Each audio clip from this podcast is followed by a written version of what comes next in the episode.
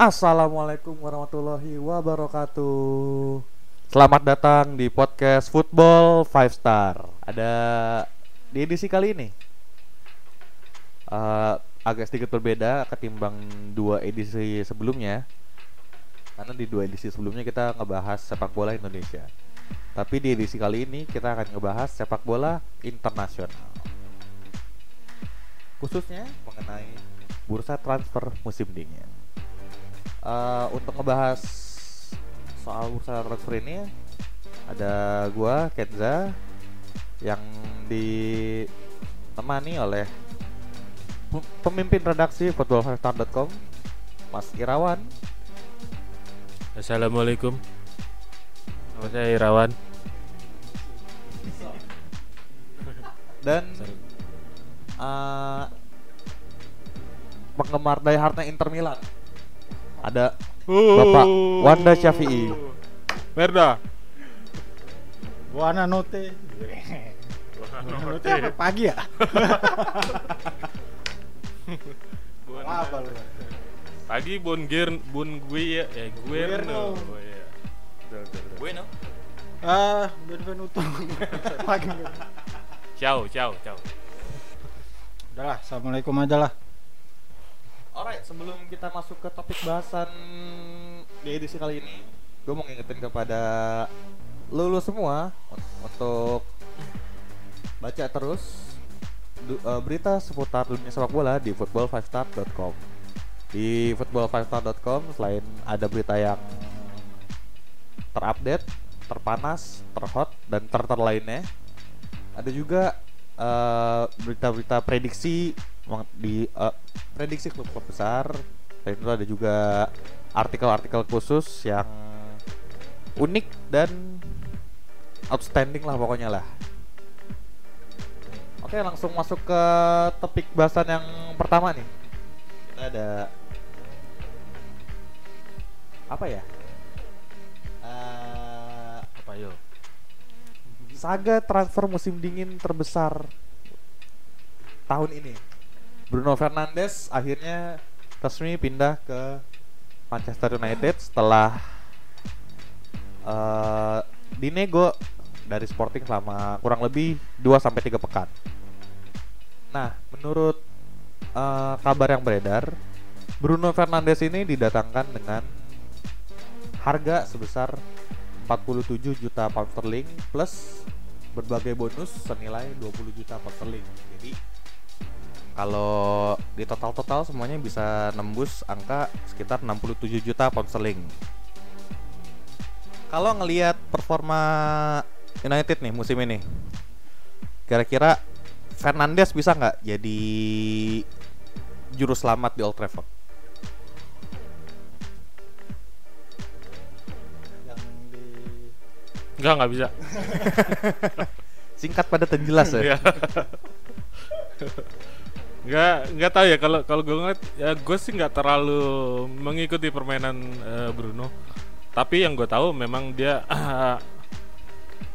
tipikal pemain yang skillful ya, skillful dan hmm, kalau awalnya sih eh, eh, tren awal di Premier League itu pemain yang skillful yang banyak goyang itu biasanya cenderung mati. Tapi belakangan memang eh, mungkin satu dekade terakhir gue ngeliat pemain-pemain tipikal kayak gini justru makin banyak ya. Kayak, ya contoh terdekat lah misalnya Bruno Fernandes itu pemain Portugal lalu di City ada Bernardo Silva yang musim pertama masih adaptasi lalu musim berikutnya tuh mainnya makin menggila gitu.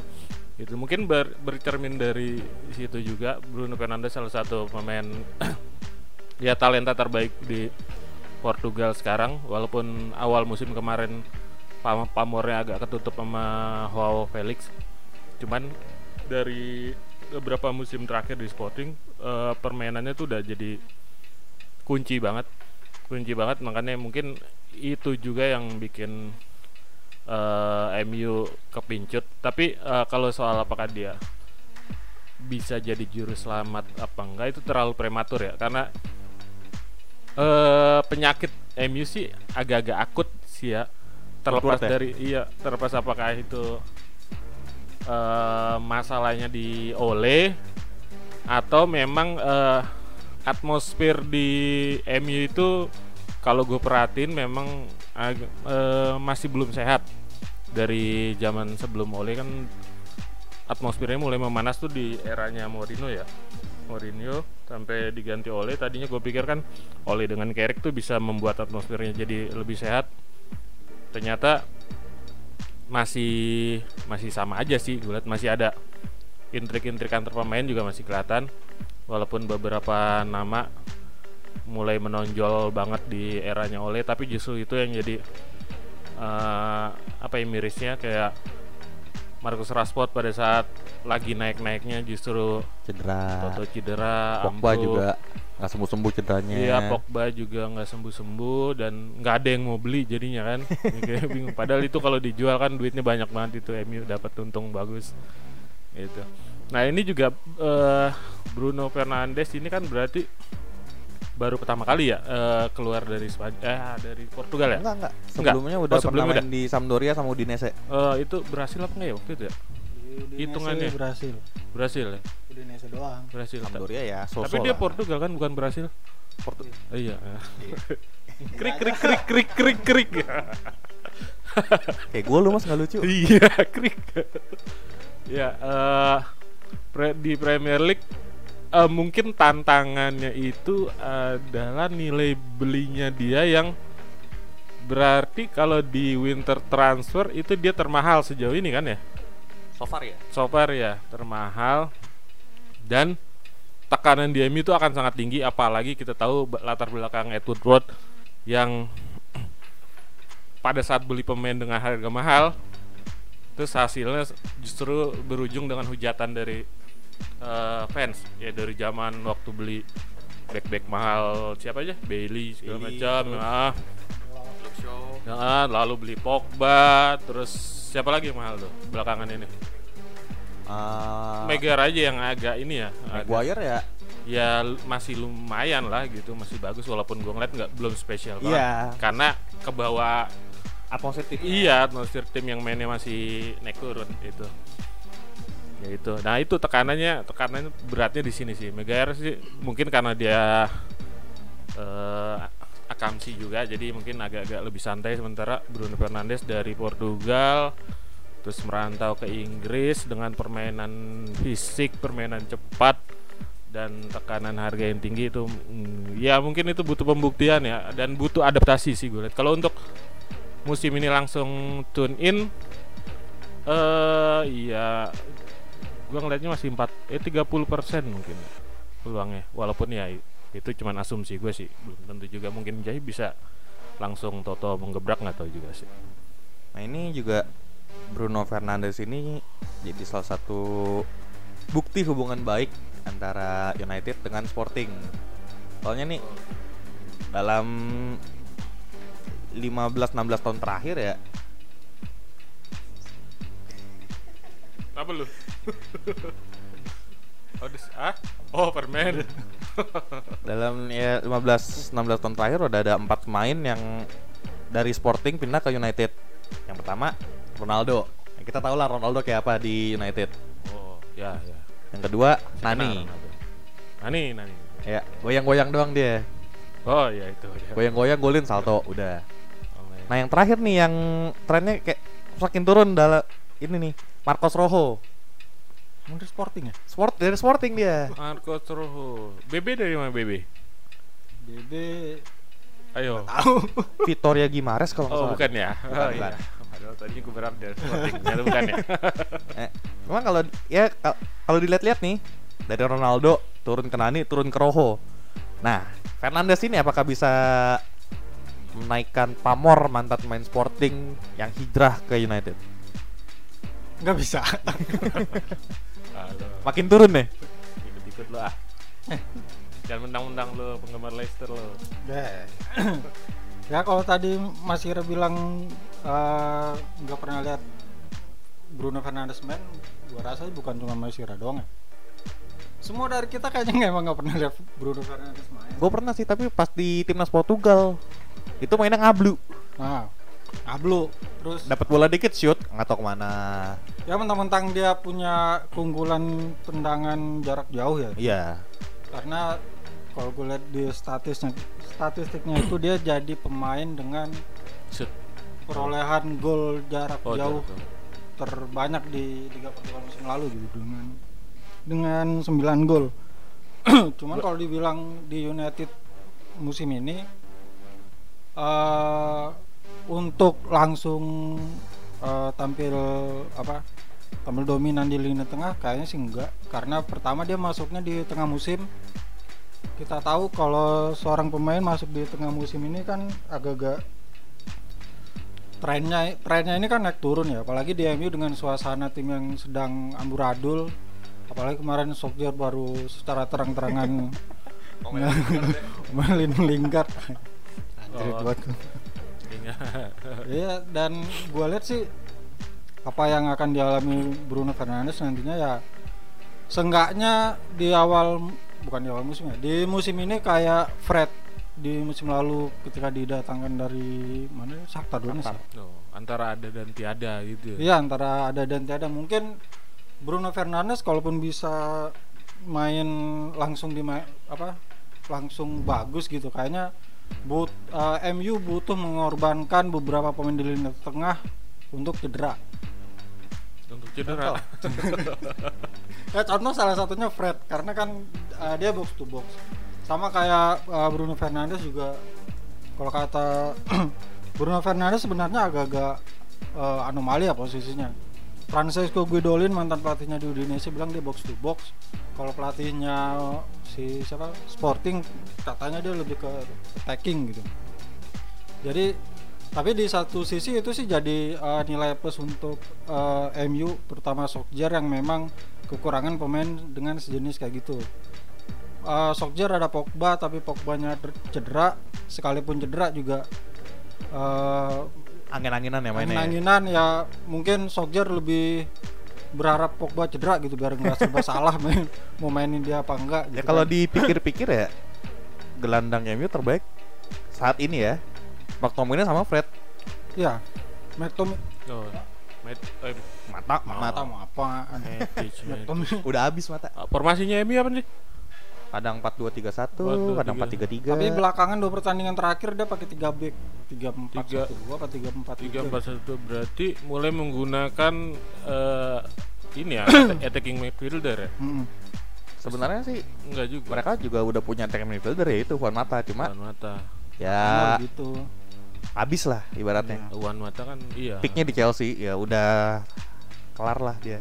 Dan kalau kalau kita lihat eh, MU belakangan kan eh, agak mendingannya performa MU agak mendingan di beberapa pertandingan sebelumnya itu yang sempat nggak terkalahkan 5 apa 6 pertandingan itu kan karena si Solskjaer selalu menduetkan McTominay sama Fred di lini. Hmm.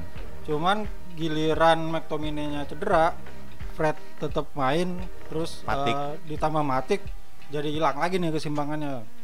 Mungkin itu sih yang jadi PR uh, Solskjaer nanti gimana caranya untuk memaksimalkan potensi Bruno Fernandes ini di antara uh, Fred sama McTominay yang udah mulai pulih lagi nih gitu. Itu sih kalau kalau dibilang apakah musim ini langsung naik uh, gua agak Skeptis. skeptis sama itu dan apakah dia bisa menaikkan pamor ex pemain Sporting Lisbon di MU untuk musim ini sih enggak. Tapi musim, musim, depan musim baru depan meledak. uh, kemungkinan bisa meledak sih. Bisa meledak. Apalagi jadi kan adaptasi. Oke lah di MU ada beberapa pemain yang pakai bahasa yang sama gitu sama uh, Bruno. Pakai bahasa Portugal gitu kan. Ada. Diego Dalot ada Fred ada siapa lagi ya? Andreas Pereira Andres Pereira yang Dolo gua nggak tahu dia kerjanya lari doang dia nggak bisa ngapa-ngapain. iya asli Iya kan? iya kemarin lawan Liverpool depan gawang gak gol mungkin itu sih yang bakal jadi uh, pertama apa jadi hadangan pertama Bruno Fernandes di MU saat ini dengan kondisi kondisi tim yang kayak sekarang ya Apa adanya. apa adanya kecuali kalau misalnya kondisi MU-nya lagi bagus itu bisa jadi pelecut untuk Bruno Fernandes sendiri tapi kalau MU-nya kondisinya lagi kayak gini apalagi fansnya udah sampai bikin apa eh, sesuatu yang anarkis kepada si Ed Woodward itu ya pasti jadi beban tersendiri lah untuk Fernandes yang dibanderol eh, mahal di Januari ini. Tapi dia lebih berarti lebih eh, karirnya tuh dibangunnya tuh lebih banyak di Italia ya, bener ya? Di Itali. Dia Dia jadi dari dari Sporting terus ke Udinese, no, Sampdoria. Sporting, Eh, kan, dari Boavista. Buah Vista Oh, Boa kan, Vista. akademi ya, akademi situ Oh. ya. Terus dan Oh, iya, iya. dan dia itu di Boa Vista emang belum pernah main di tim tim utama utama langsung ke langsung Itali. ke Novara itu juga di umur 17 tahun 17 tahun ke Novara. Wah. berani banget Berarti cocok dengan apa yang lo jelaskan tadi bahwa dia punya statistik tendangan jarak jauh yang eh, bagus dan ternyata emang karakternya sesuai. Dia terbiasa dengan Main jauh-jauh ya? LD- LDR ya. gitu. gue udah mau ngomong tuh perasaan gue nggak enak Iya cocok berarti.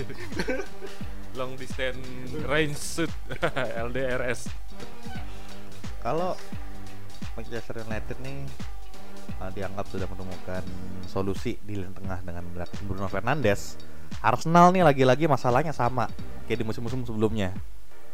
Back musim panas kemarin mereka datengin Kieran Tierney sama David Luiz. Tapi ya gitu dah. David Luiz ya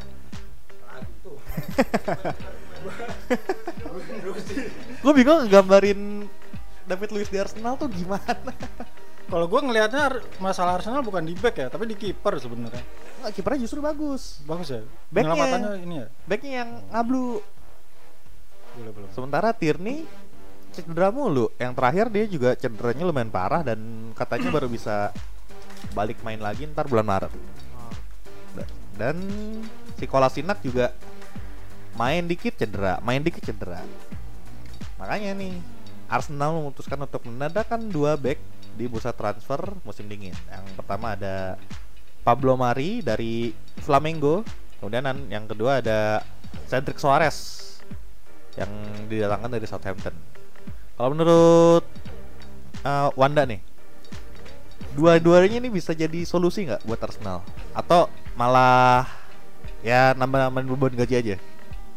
Menambah pikiran Mikel Arteta kayaknya Eh, terutama Cedric Suarez ya dia di Southampton main bagus tapi nggak tahu kenapa musim lalu ke Inter kan Iya, di Southampton uh, awal musim ini bagus, tapi nggak tahu kenapa dia musim lalu itu dipinjemin ke Inter dan di sana juga uh, jarang dimainin gitu kan.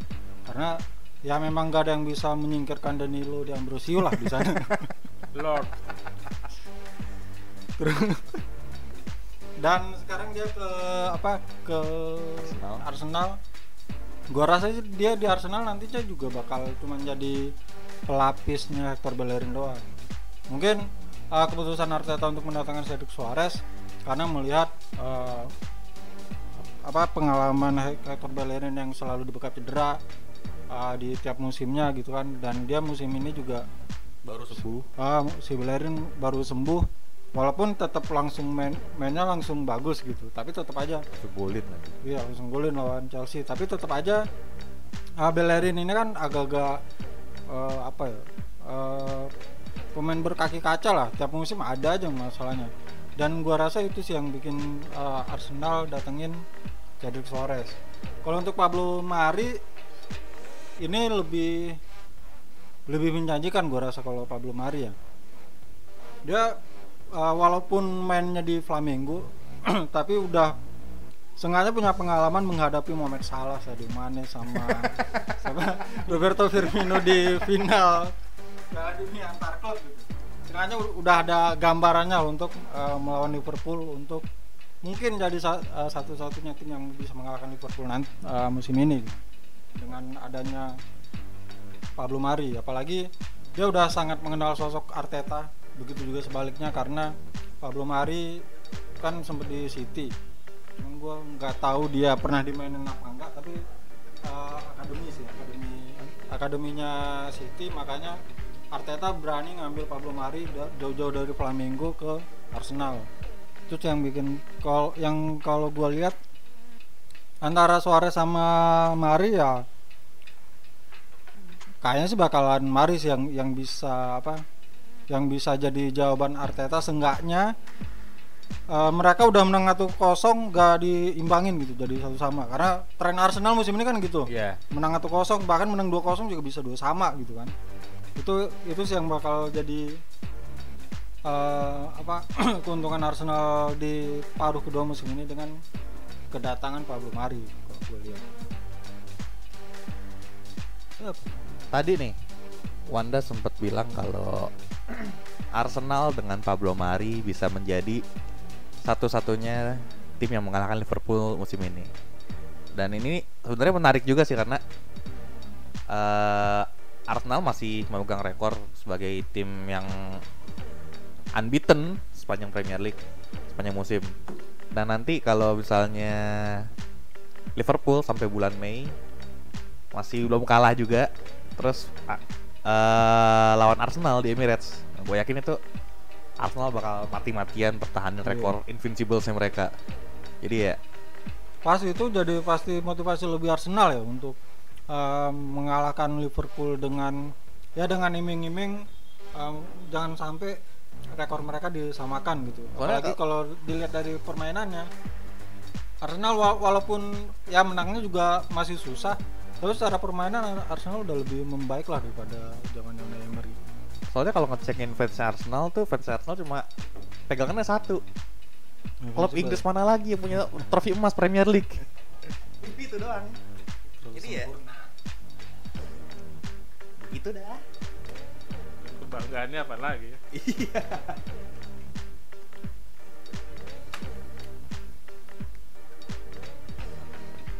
Eh, Pablo Mari itu umur berapa sih? 26 dan dia tuh nggak unik muda. ya Nggak jadi muda-muda banget ya. kemarin sempat nemu di Twitter dia tuh satu-satunya pemain Spanyol Hmm, hmm. yang pernah jadi juara Copa Libertadores. Spanyol ya? Satu-satunya Spanyol. pemain Spanyol. Dia asli Spanyol ya? Asli Spanyol. Nggak ada darah Argentina atau apa Di Latin. itu sih kalau di transfer market benernya Spanyol. Spanyol doang. Ya nggak tahu kalau ada turunan Tegal atau Berbes gitu. Iya.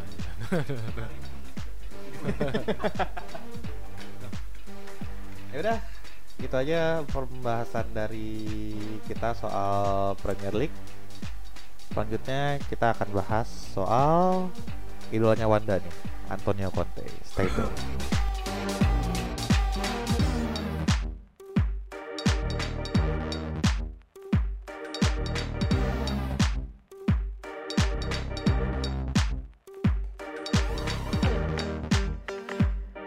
Di bursa transfer musim dingin, Inter menjadi tim yang paling agresif dalam mendatangkan pemain.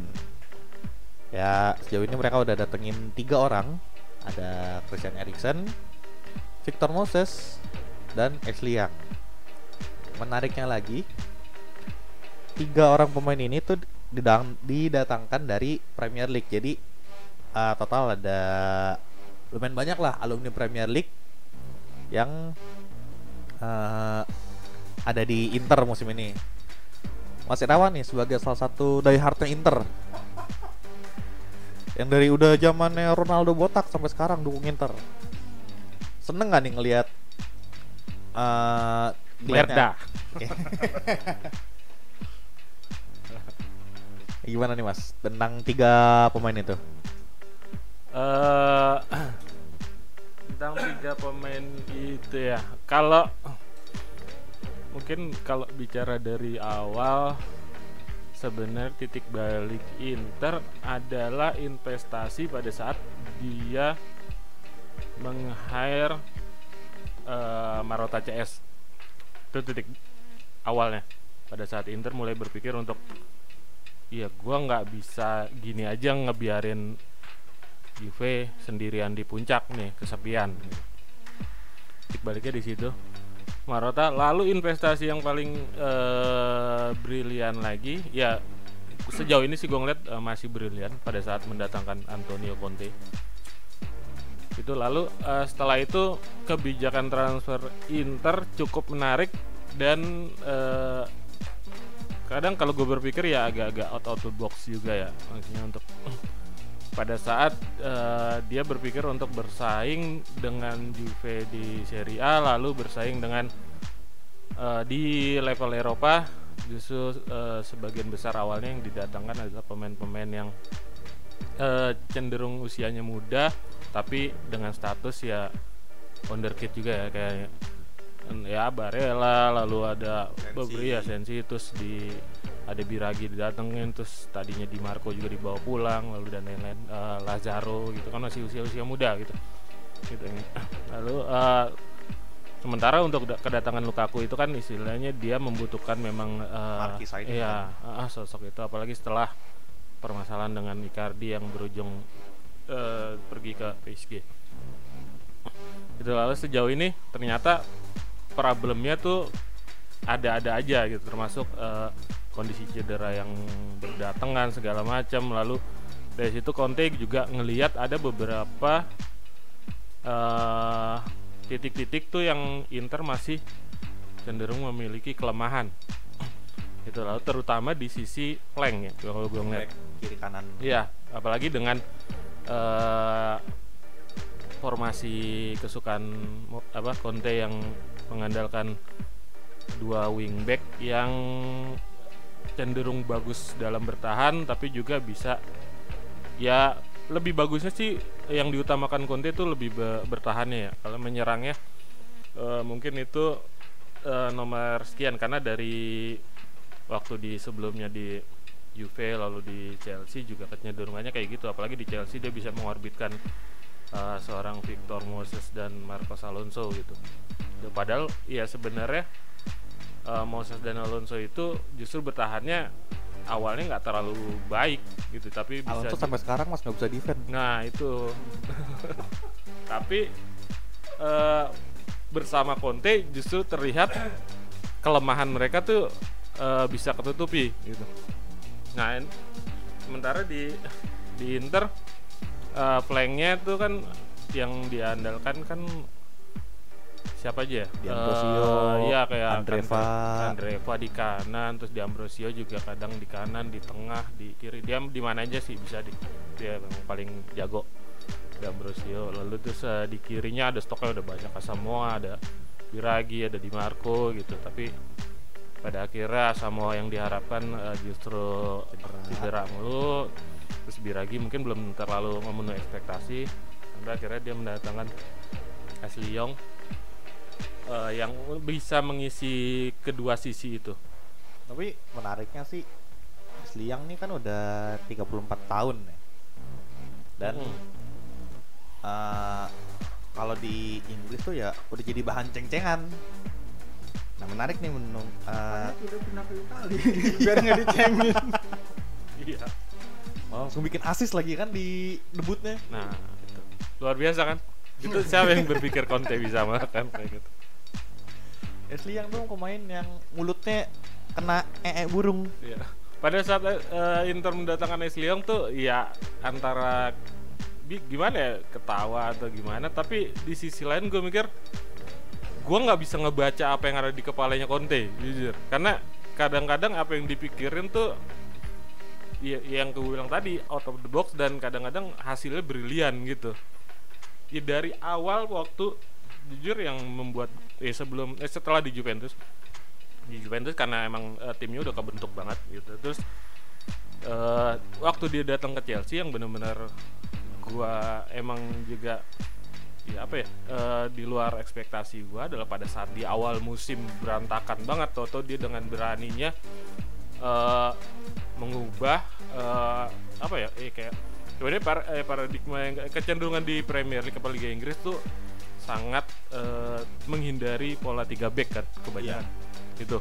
Tiba-tiba Conte datang dengan gue mau main dengan tiga back lalu dengan dua wing back yang ya, jadi por jadi andalan utama lah istilahnya gitu. Dan ternyata berhasil itu benar-benar luar biasa. Sampai akhirnya eh, seiring jalan atau Spurs juga Pochettino coba adaptasi itu walaupun si Pochettino bilang gue yang lebih dulu eh, ini yang tiga back. Tapi ya kenyataannya di statistik bahwa Pochettino pakai tiga back setelah musim berjalan berapa pekan gitu. Terus kon- eh, si Wenger ikut-ikutan, Iya. Mourinho ikut-ikutan. Nah, dan sampai sekarang eh, pola 3 iya 3 back udah bukan jadi hal yang tabu lagi di Inggris gitu.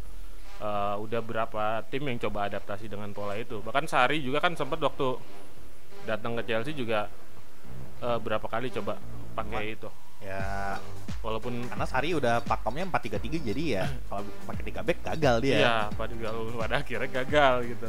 Karena emang dari legasi yang ditanamkan Conte itu tiga back, Sari pernah mencoba gagal. Gitu. Dan makanya itu pada saat Conte datang ke Inter, gue yakin ini eh, transfer yang dilakuin Conte tuh eh, mungkin awalnya akan jadi tertawaan beberapa pihak bahkan termasuk fans Inter, tapi gue masih menunggu karena eh, kadang-kadang Conte itu melakukan satu hal yang di luar ekspektasi di luar nalar eh, sebagian besar penggemar gitu. Siapa sih yang mikir pada saat Lukaku? Gue Lukaku skeptis banget waktu awal sampai gue bilang eh, Inter datangin eh apa?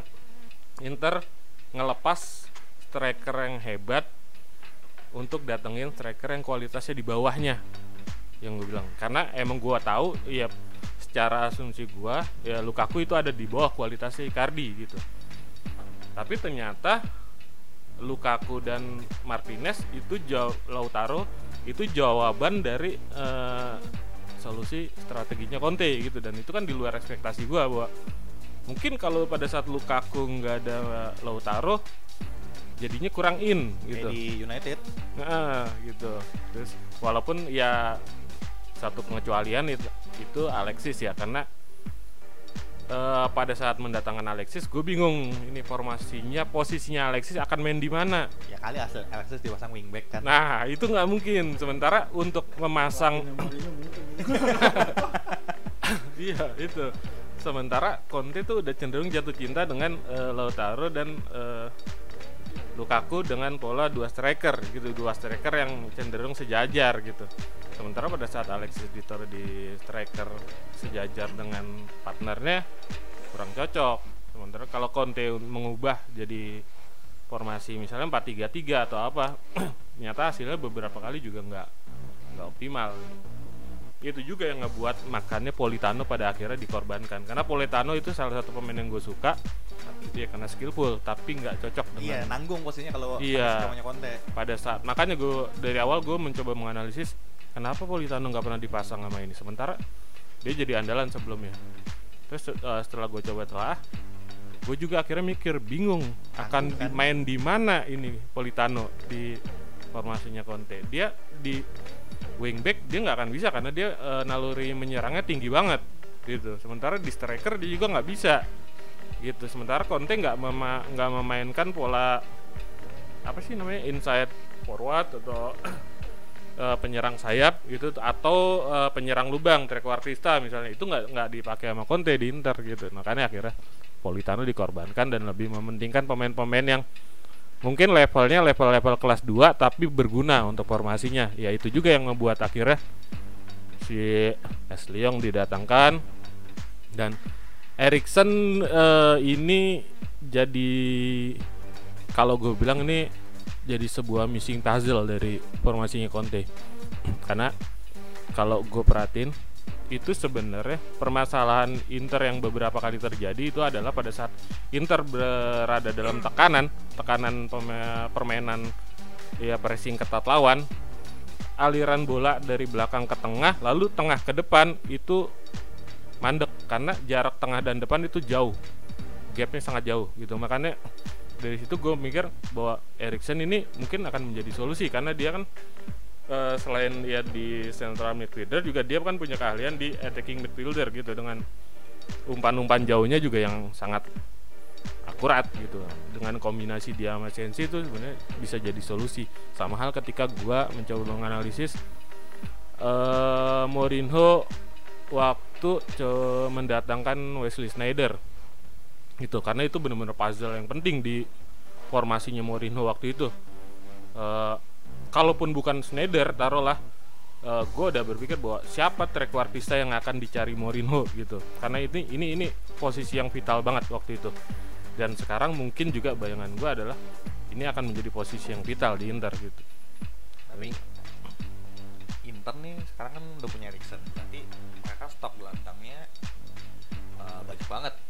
Ada Brozovic, Sensi, Barella, Valero, Giardini menurut ah Vecino juga tuh yang kita main sekarang kalau menurut Wanda nih uh, kira-kira siapa yang bakal jadi korban Erikson di antara enam nama itu Sejauh ini yang paling sering digosipkan pindah kan Vesino ya. Hmm. Dan gue memang gak melihat Vesino ini cukup berguna di lini tengah Inter. Dia oke lah eh, sering cetak gol di saat-saat penting gitu. Cuman kalau untuk secara keseluruhan tim ya Vesino masih jauh. Bahkan untuk dibandingkan sama Gagliardini juga masih masih jauh lah Vecino gitu kan. bahkan Valero pun juga dapat menit yang lebih banyak kan dibanding Val- Vecino Oh, Valero dengan apa? Dengan segala keterbatasannya dia masih bisa menjawab menjawab keraguan fans Inter lah dibanding Vecino dengan eh, lima pertandingan terakhir dua gol. Ya walaupun pada eh, apa jelang-jelang eh, pertandingan berakhir kan dia di suka diganti ya karena memang faktor umur Udah nggak kuat. Ya udah nggak kuat Udah uzur. uzur dan ya kalau dibilang itu sih gua rasa uh, Vecino ya yang bakal jadi korbannya kedatangan Erikson maksudnya korban yang bakalan hengkang cuman kalau uh, di- ditanya korban yang bakal jadi cadangan ini yang agak menarik sih antara uh, Brozovic Brozovic mungkin enggak ya, karena dia posisinya Enggak ya? di play di playing ya. Iya. Apa agak ke belakang. Apa ya namanya? DM. Regista lah. Di Ah, gelandang iya, bertahan itulah, iya. antara gelandang bertahan box to box atau apa dia? itulah pokoknya ya pokoknya kan eh, nanti yang paling bingung yang menjadi pertanyaan banyak orang adalah siapa nih antara Barella atau Sensi. Padahal dua sayang. Pemain, iya. Baru-baru semua soalnya dua kan. pemain itu masih baru dan dua-duanya di awal musim ini kan jadi kunci permainan Inter banget gitu kan. Nah dengan adanya Erikson gua nggak eh, agak apa ya agak ragu si siapa? Conte berani masang ketiga pemain itu.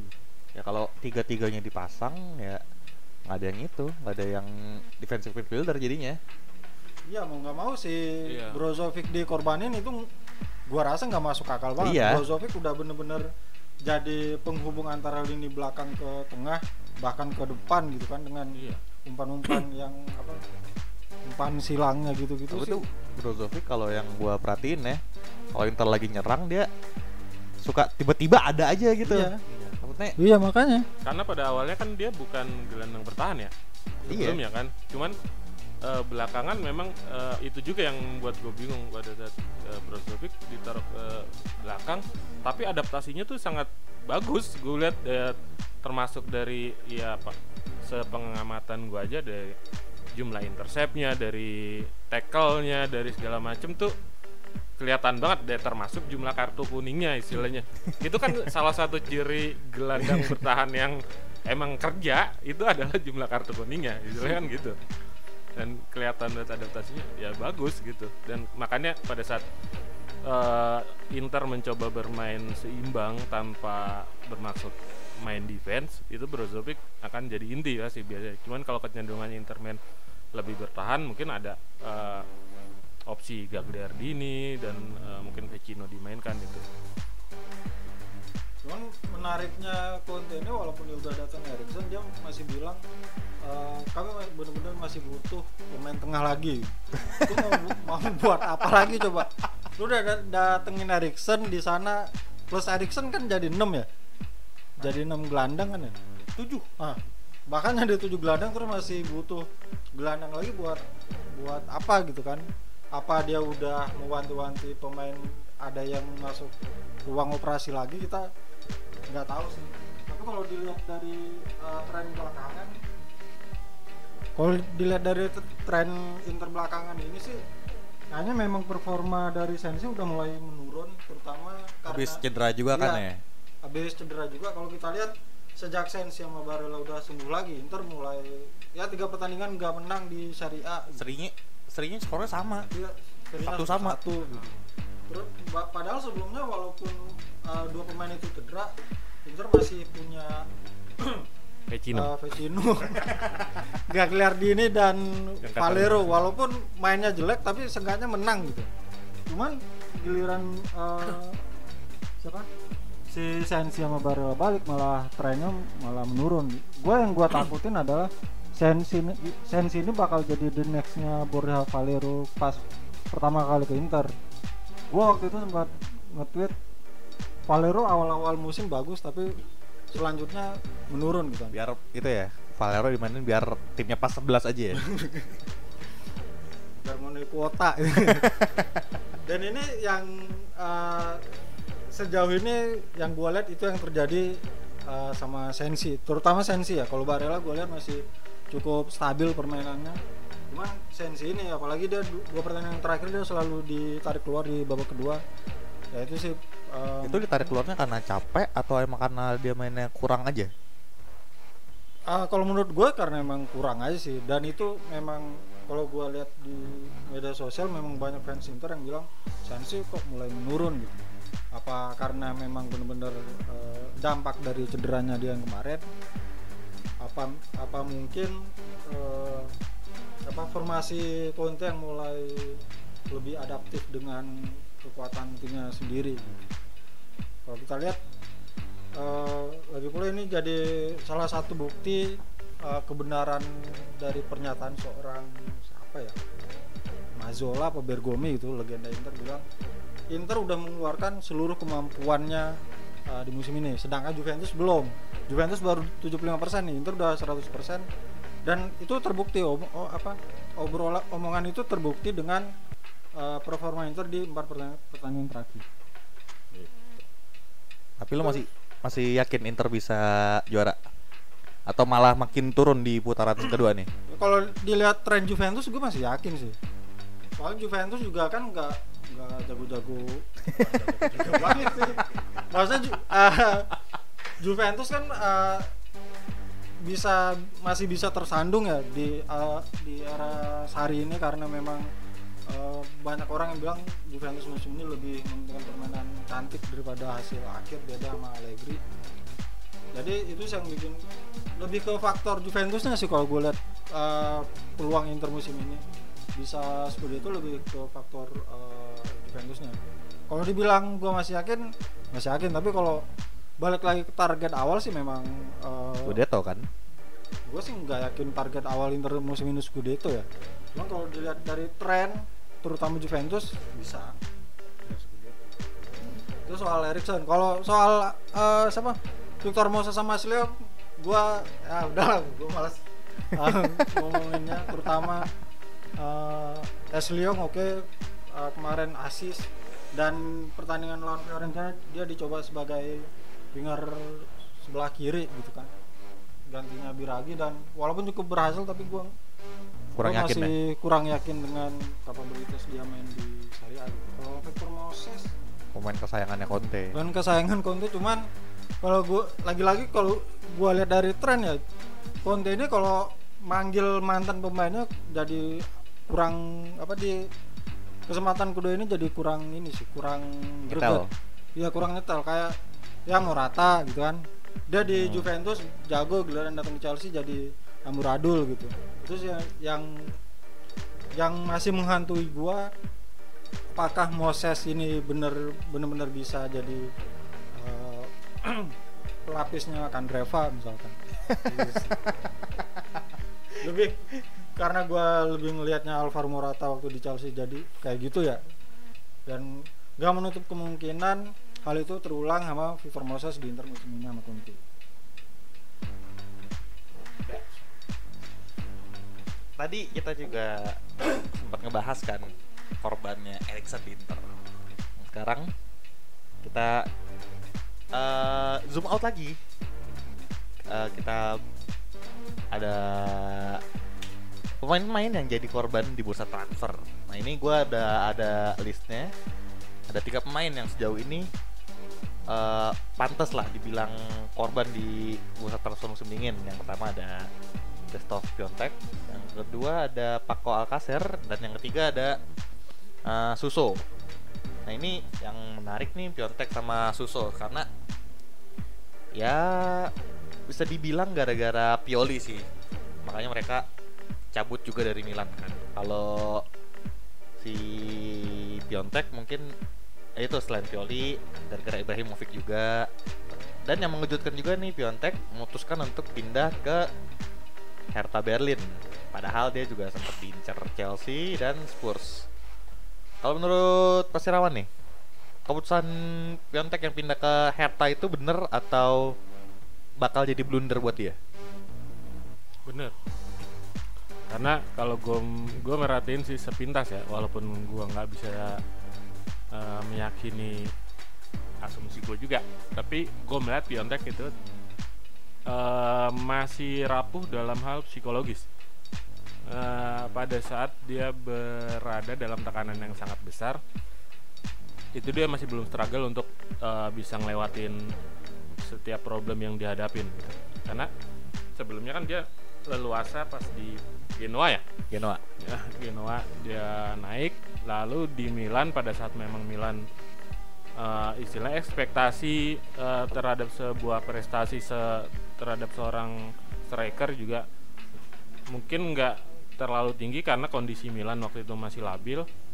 Oh, ya Piontek itu mulai kelihatan uh, produktivitasnya. Tapi pada saat memasuki musim baru saat uh, semua target mulai dicanangkan lagi terus Piontek ekspektasi terhadap dia udah makin tinggi dari fans gitu. Akhirnya uh, dia menghadapi kondisi pada saat dia stuck karena yang kalau dalihnya dia kan waktu itu ya striker seperti dia butuh supply supply bola ya yeah. dari lini tengah gitu. Dan itu itu yang enggak didapat di Milan gitu dan tapi pada akhirnya dia nggak bisa uh, keluar dari problem itu. Uh, dari situ gue ngeliat bahwa ini Piontek mengalami krisis kepercayaan diri yang tinggi banget gitu. Karena posisinya Piontek itu belum menjadi seorang pemain belum matang lah ya. Uh, uh, belum jadi seorang pemain bintang gitu. Dia pemain yang bagus tapi belum jadi pemain bintang. Pemain bintang yang notabene pada saat uh, timnya tidak bisa menciptakan peluang, ya dia bisa mengkreasi peluang itu hingga akhirnya menjadi gol gitu. Sementara yang diharapkan uh, pada saat itu dia cuman berharap uh, banyak teman-temannya menciptakan peluang yang uh, memanjakan dia dan itu dia nggak temuin. Ya karena itu pada akhirnya ya Milan yang dalam kondisi keuangan juga yang masih sangat memprihatinkan sehingga akhirnya nggak bisa mendatangkan. Mungkin pemain-pemain yang diharapkan bisa mensupport Piontek ya akhirnya memilih uh, seorang Ibra yang notabene pengalamannya udah uh, luar biasa dan dia memang tipikal pemain bintang yang nggak cuman bisa istilahnya dia nggak cuman memanfaatkan peluang sekecil apa pun menjadi gol tapi dia juga bisa menciptakan peluang buat teman-temannya um, buat menjadi gol itu itu kelebihan Ibra yang memang kebetulan sangat dibutuhkan Inter. Inter. Eh Inter kan. Ah lu. Ah Merdani lu. iya, dibutuhin Milan itu. Ya makanya walaupun de, uh, sebenarnya awalnya kan gue juga uh, pernah karena gue ngeliat trennya ya ngeliat tren uh, pemain yang CLBK itu biasanya nggak berhasil dan gue ngeliat Ibra juga pun sebenarnya di Milan potensi nggak berhasilnya tinggi gitu walaupun sebenarnya yang diharapkan Milan dari Ibra itu adalah uh, mentalnya jiwa uh, Pemimpin. pemimpinnya lalu ya dia mampu menularkan semangat semangat yang memang pada saat ini nggak dipunyai pemain-pemain Milan pada umumnya. Ya benar kenyataannya benar kehadiran Ibra bisa membangkitkan mental juang Milan sampai akhirnya ya kita bisa lihat lah waktu terakhir lawan Torino. Ada saat ketinggalan 2-1 ya 1-2 ya. 1-2 terus akhirnya bisa comeback jadi 4-2 ya peran Ibra itu antara ada dan tiada. Dan uh, kembali ke Piontek, ya karena kembali lagi dari uh, asumsi gue bahwa Piontek itu belum punya mental yang kuat. Kalau pada saat dia ke Chelsea, apa bedanya dengan dia akhirnya seperti siapa Morata. aja Morata, Shevchenko dan lain-lain yang pada akhirnya itu dengan ber- dia ber- harus bercermin dari situ eh, striker sekelas Shevchenko yang pada saat ke Chelsea dia dalam posisi di atas banget kan di atas banget terus Torres juga pada saat itu dia ada posisi di atas.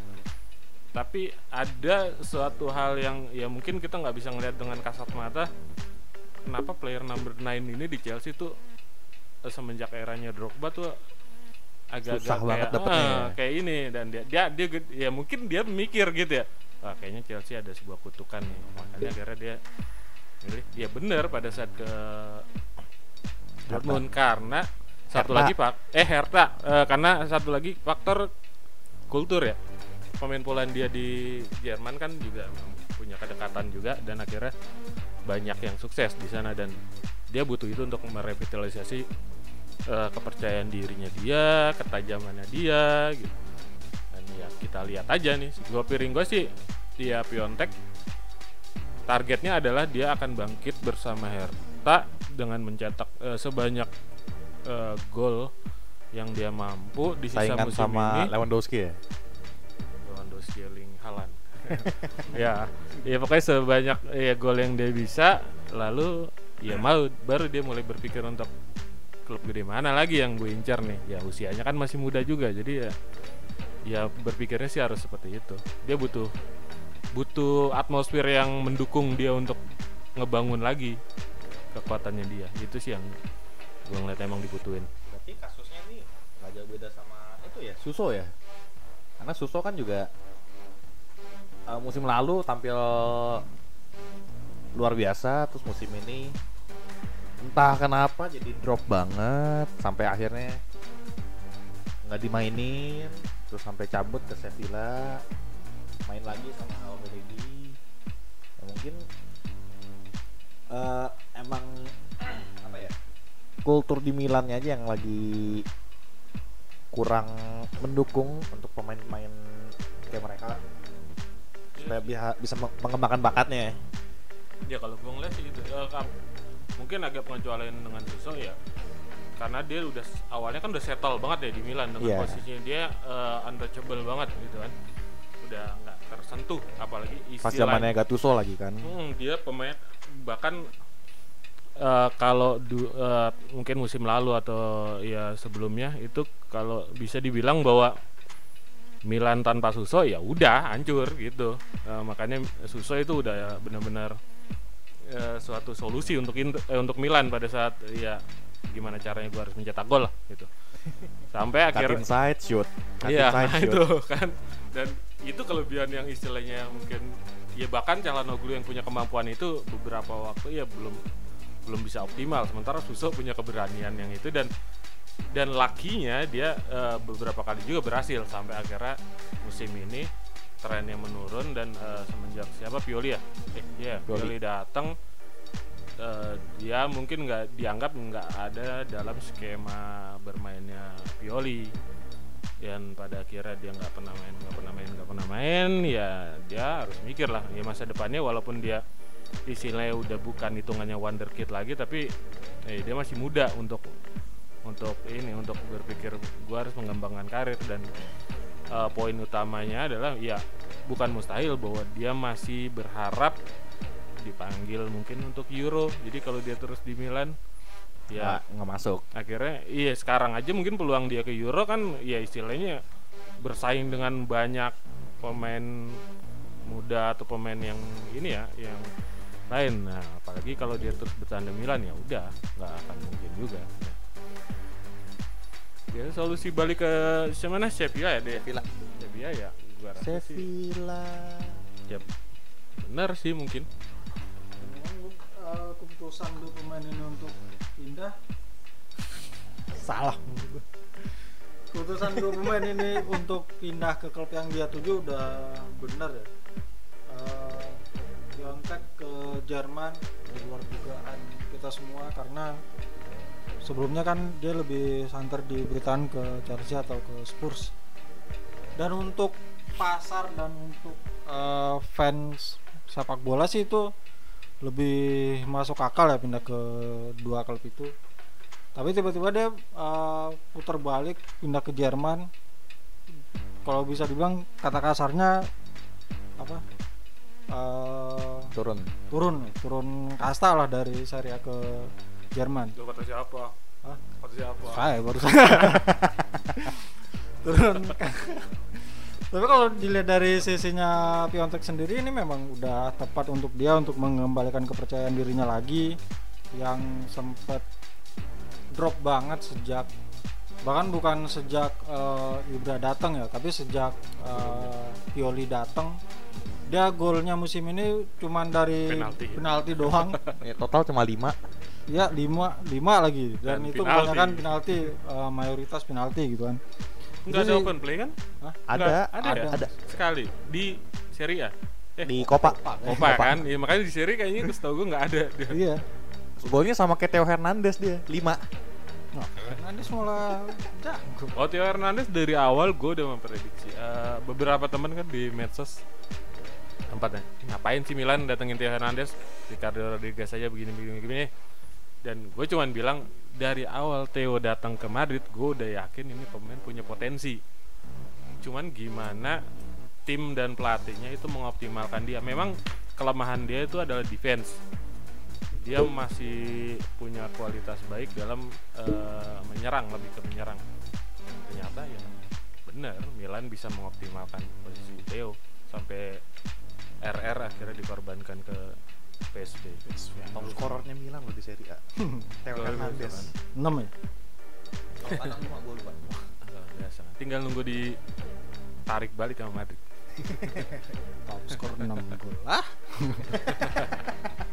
Ya kalau balik lagi ke Piontek gitu sih kalau gue lihat eh, apalagi ya kayak tadi Mas Kira bilang eh, sepak bola Polandia sama Jerman kan gak jauh-jauh banget ya perbedaannya.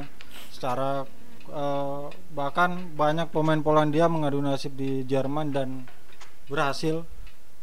Yang pemain Polandia nggak berhasil di Jerman kayaknya cuman kiper doang kan nggak ada di sana. Kiper. kiper kan banyaknya di Premier League di Liga Italia gitu kan. Oh iya. Itali banyak banget. Luar Polandia. Bingung Szczesny. Gitu. Chesney, Dragowski Goski yang Fiorentina jadi Inggris iya gitu dan untuk ya banyak ya Oh. Iya, gitu. dan untuk Suso Suso juga sama sih dia kembali ke Sevilla klub yang uh, bisa dibilang kuda hitam dan itu jadi uh, bukti bahwa Suso ini memang ya dia cuma ngincer satu doang sih cuma ngincer timnas Spanyol di Euro doang itu itu aja kalau kalau gue lihat. Tapi um, secara keseluruhan menariknya Milan ini sejak di apa sejak dilatih Pioli berani uh, bikin gebrakan baru dengan mencanangkan bahkan banyak pemain ya. Banyak pemain yang sebelumnya jadi andalan sama Gattuso sama Marco Diam Marco Giampaolo kayak Calhanoglu.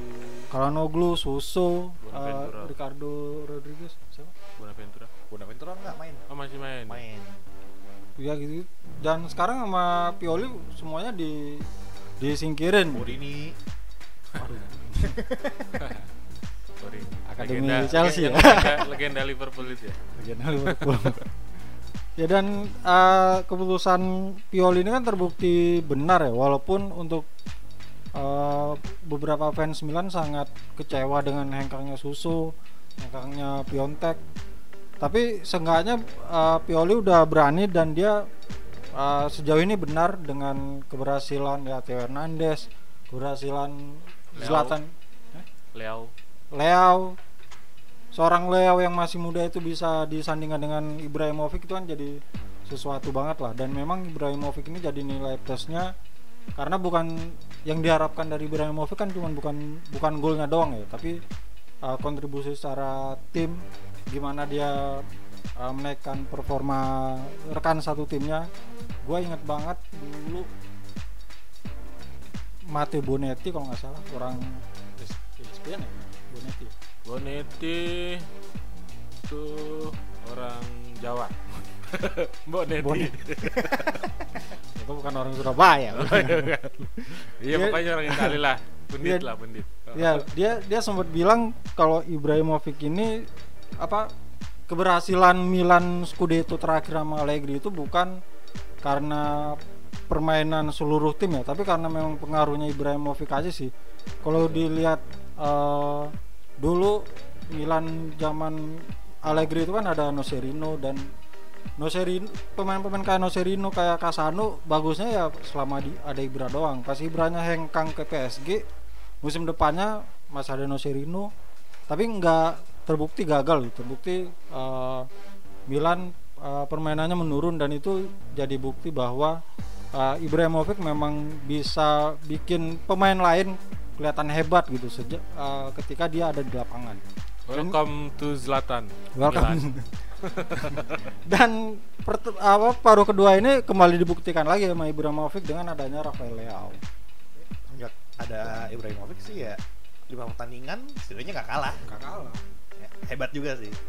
Coba. Tapi Walaupun cuman nyetak dua satu gol di liga ya. dan golnya juga bukan bukan yang kita ketahui Ibra pada masa emasnya ya yang dengan kualitas teknik skill. Ya golnya rata-rata positioning gitu kan dan penempatan. Ya emang ya istilahnya laki lah. Eh, laki istilahnya pada posisi yang tepat dan dia bisa pengalaman sih mas. Ah, ah, itu.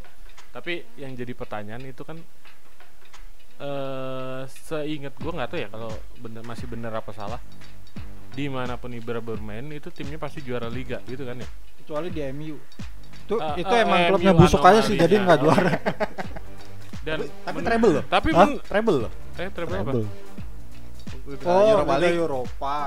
Carling, Carling. eh eh, Carabao sama Community Shield. Berarti ada juara ya Cuman nggak juara liga kan sebelum iya iya iya sebelum perkuat MU kan juara liga juara terus nih. liga nah berarti sekarang nih gimana nih Ya peruntu- Copa sih peruntungan Ibrahimovic hancur gara-gara MU mas. MU. Sejak dia MU nggak juara liga, dia pindah ke LA Galaxy juga nggak juara liga juga. Busuk emang dulu. Anda salah milih MU Ibra.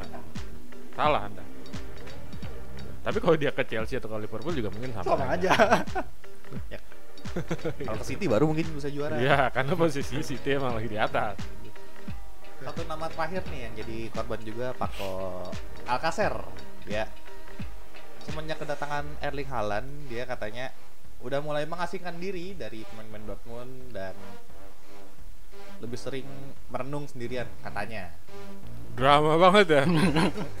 di pojokan ruangan dia duduk sambil menangis gitu meratapi sambil ngeliatin foto Halan gitu kan. yang lainnya main sama Haaland kalau lama sampai akhirnya dia pindah ke Villarreal 23 juta euro.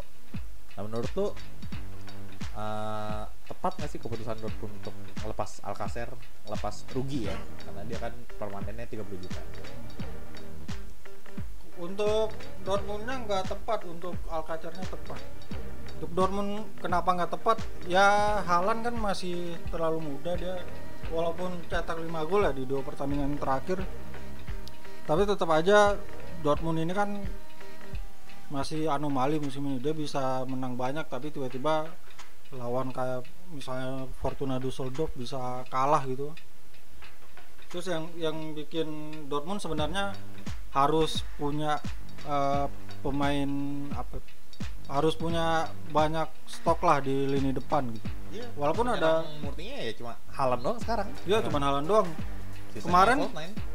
Kemarin Alcacer cedera kan eh, cuman apa ngandelin Marco Reus. Reus sama siapa? Götze. Alvarez, Sancho sama Yang dari Hazard. Leverkusen siapa? Julian Brand Ah, sama Brand. Julian Brand itu, itu kan yang dimaksimalin sama si Favre. Dan itu beberapa kali gagal karena Dortmundnya kalah imbang. Dan sekarang mentang-mentang udah datengin Halan langsung ngejual eh, siapa? Alcacer itu. Gua rasa sih blundernya Dortmund dan it- akan jadi akan dibayar mahal lagi sih sama Dortmund musim ini. Karena persaingan di Bundesliga musim ini kan lebih ketat ya dengan adanya Gladbach, adanya RB Leipzig. Dan kayaknya sih mereka bisa keluar dari empat besar bukan sebuah kemustahilan ya kalau dilihat dari uh, lini depannya. Walaupun cukup uh, produktif. Tapi lagi-lagi soal kedalaman squad itu yang bakal jadi uh, masalah di Dortmund nanti gitu. Tapi di sisi lain menariknya ini gua nggak nggak tahu apa yang ada di benak pemain-pemain Dortmund yang mau hengkang gitu. Selalu drama, selalu uh, mengasingkan diri, selalu uh, indisipliner. Ya mulai dari Dembele, Dembele, Aubameyang, Sancho juga kemarin sempet. Sancho sempet. Dan itu kayak jadi sebuah kultur yang baru di Dortmund. Kalau ada satu pemain yang kayak gitu aja udah pasti dijual gitu. Dan itu dijual. iya. Dan itu jadi mungkin untuk para pemain jadi senjata ya senjata andalan agar mereka bisa keluar dari signal Iduna Park cuman gua gua sebenarnya kaget sih dia milih Villarreal. Iya soalnya gue mikirnya Barcelona balik lagi. Iya Barcelona juga lagi nyari striker Iya. kan. Dan kemarin juga sempet rumornya ke Valencia lagi balik lagi. Cuma Dia Barcelona lebih ke Rodri kan. ya ya Tapi buat apa? Kan pada intinya eh, pemain-pemain yang pindah di bursa transfer Januari ini mindset mereka adalah Piala Eropa. Iya betul Pada saat Pak Alcacer berpikir, oke gue ke Barcelona deh. Ya ngapain? Ya kayak Euro nggak bakal, pasti bakal jadi pelapis kan intinya. Nah kalau ke Villarreal, dia siapa ya strikernya? Villarreal tuh, eh Soldado ya. Aduh. Ben Yedder mah Monaco. Monaco sekarang. aku Tapi Iya, lupa gua. Ya kalau- bukan ngomongin Euro ya Alcacer nih ya Gimana ya Cedera mulu Di Dortmund juga jago tapi ya Cedera Cedera. mulu Jadi maksudnya pindah ke Villarreal pun gak, Nggak gak jaminan. menjamin Ya. Tapi setidaknya ada asa ketimbang dia harus mikir gila gue bersaing dengan Halan yang lagi di ini iniin gitu. Walaupun sebelumnya juga dia datang dari ya kayak yang gue bilang atau nowhere gitu dari mana datang tiba-tiba jadi eh, pendulang gol Dortmund banget gitu istilahnya kan. Tadinya kan ekspektasi ke Alcacer kan nggak tinggi di Iya. Dortmund dan tiba-tiba dia muncul. Pada itu kan pa- pada saat Aubameyang nggak lama cabut kan. Alcacer muncul sebagai solusi dan itu kan wow luar biasa gitu Ah, pelatihnya jenius gitu istilah mengorbitkan dia tapi ya sekarang ya itu dia harus bersaing dengan Halan dan juga banyak pemain bernaluri serang tinggi di Dortmund. Ya dia nggak bisa ke mana-mana. Dia awalnya kan sebenarnya dia punya multi position ya. Eh, dia bisa bermain di flank juga penyerang sayap dan lain-lain. Tapi ya sekarang ya bersaingnya susah lah di Dortmund. Ya bener solusinya. Itu sih dan Villarreal ini jago apa ya bikin menyulap pemain yang tadinya cedera jadi nggak cedera. Cazorla ya? Cazorla tiga tahun kagak main. Tiba-tiba pindah langsung dimainin full semusim dan kembali ke timnas Spanyol gitu. Itu kayaknya bakal uh, Alcacer bakal mendulang ini sih mendulang pujian lagi sih sama Villarreal. Bahwa Villarreal lolos ke Liga Champions ya? Amin dia di timnas Spanyol tuh persaingan striker siapa aja? Morata. Morata Costa. Costa Morin Rodrigo. Rodrigo. Udah Max- sih. Alcacer Maxi ya? eh Maxi bukan Spanyol ya? Maxi Gomez. Gue kan Spanyol. Oh Spanyol juga. Spanyol apa Argentina? nah itu gua kayaknya Argentina kayaknya. Iya Argentina. Iya. Ya kan sebenarnya pers- siapa tinggi amat? persaingan di ya itu di apalagi persaingan di lini depan ya khususnya di posisi target man lah istilahnya nggak banyak kan di Spanyol kan? Nggak banyak dan sekarang ya lagi out of form semua. Iya Iago Aspas yang eh, sebelumnya luar biasa main sekarang jarang kelihatan juga kan? Iya. underperform iya. ngaco. Iya makanya itu itu itu itu peluang banget sih buat Alcacer kalau dia bisa iya revitalisasi performanya produktivitas golnya naik di Villarreal ya bukan mustahil Enrique langsung mikir ya setidaknya nggak nggak ekspektasi dia akan jadi starter di Euro tapi paling nggak dia diajak. Itu. Diajak. kalau nggak diajak drama lagi. Diajak. Kalau nggak ke di PSG eh Iya. PSG PSV PSV daripada diajak. Kan. oh iya diajak kan. Iya nanti jadi Jeffrey Castellion. Satu sama satu sama satu sama ada apa nih dengan lu dan Ajax nih nggak ada bang gua nggak ada Eh, ada lagi yang mau ditambahin Mas Rawan Wanda Florenzi gua gua yang bukan fans Roma cuman gue sangat menyayangkan kepindahan Alessandro Flo- Florenzi ke Sevilla. Valencia. Eh, Valencia. ya Valencia. Ini jadi bukti bahwa AS Roma ini memang makin ke sini makin tidak punya hati ya, karena tiga musim eh, tiga legendanya cabut. Dan Florenzi ini bocah akam sih. Makam sih sama kayak De Rossi sama kayak Totti gitu. Itu jadi pertanyaan ini musim depan jangan-jangan Lorenzo Pellegrini yang bakal hengkang. Karena Ke Inter. amin. Karena kalau dilihat dari tren ya tiga musim terakhir kan begitu mulu ya si AS Roma. Tapi ya nggak kita nggak bisa eh, memandang situasi hanya dari satu sudut pandang sih. Maksudnya terkesan kayaknya eh, Roma ini jadi antagonis banget kan. Dengan semenjak ya to ya to, Totti mungkin masih diapresiasi ya. Sekarang jadi ada di posisi sebagaimana dia mestinya. Tapi De Rossi sama Florenzi yang istilahnya dalam tanda kutip ditendang gitu kan, ditendang keluar jauh-jauh gitu tapi ya di sisi lain sih gua ngelihat juga mungkin emang dari awalnya ini karena eh, kondisinya pelatihnya Roma nggak membutuhkan si pemain-pemain itu di sisi lain pemain itu nggak mau jadi cadangan. Ya otomatis kan jadi pilihan yang sulit gitu. Kalau istilahnya kalau dari Romanya misalnya ya, ya bisa aja dalam satu sudut pandang di Romanya udah berusaha udah lo di sini aja yang penting lo kan icon lo nanti bisa gini, gini bisa pokoknya bertahan selamanya di sini sama kayak Totti tapi di sisi lain Lorenzi apa dulu De Rossi tapi gue masih pengen main nih gimana? Lu ngasih gue nggak? Kalau nggak gue cabut. Itu ya akhirnya ya udahlah terserah lu gimana baiknya. Kasarnya. itu mungkin. Jadi ya enggak ya gue ngelihatnya sih kalau mungkin kalau dilihat dari Romanya antagonis apa istilahnya superhero nya adalah si pemainnya ya ya sudut pandang lainnya seperti itu. Mungkin aja sih pemainnya yang emang ngotot banget gitu pengen cabut karena nggak dapet jaminan starter Kalau dilihat dari uh, menit bermain memang itu jadi faktor juga mas ya. Karena dari Totti juga uh, di musim terakhirnya kan jadi cadangan terus nih sama Spalletti. Mm-mm. De Rossi juga gitu sama siapa? Ranieri ya? bukan sebelumnya yang di Francesco. ya? Oh iya. Iya di Francesco walaupun sama sama Ranieri dia kembali lagi nih balik main lagi jadi pilihan utama. Terus eh, Florenzi ya situasinya sama juga dia sama Fonseca jadi jarang dimainin. Eh, walaupun di beberapa pertandingan terakhir sempat di apa jadi starter gitu. Pas Tapi kan- derby juga masih main kemarin. Iya, Derby masih main.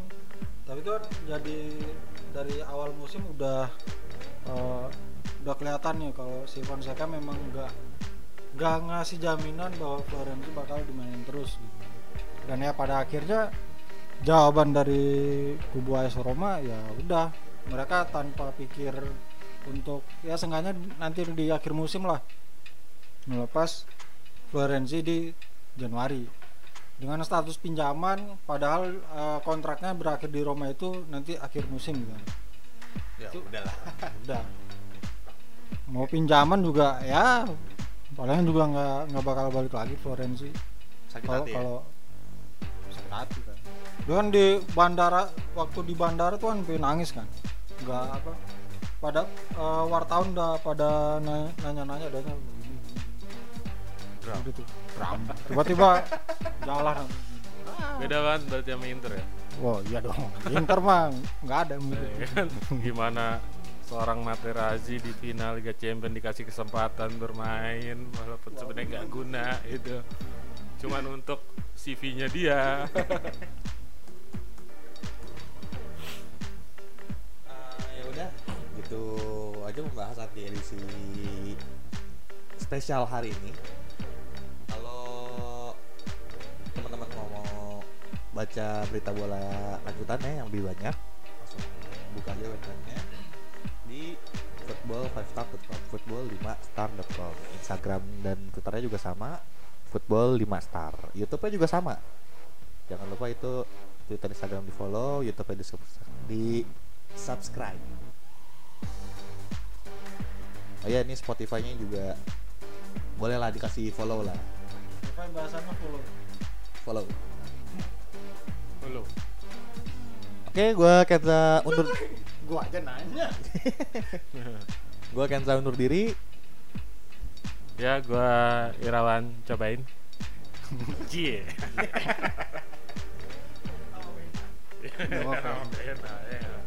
Andasafi.com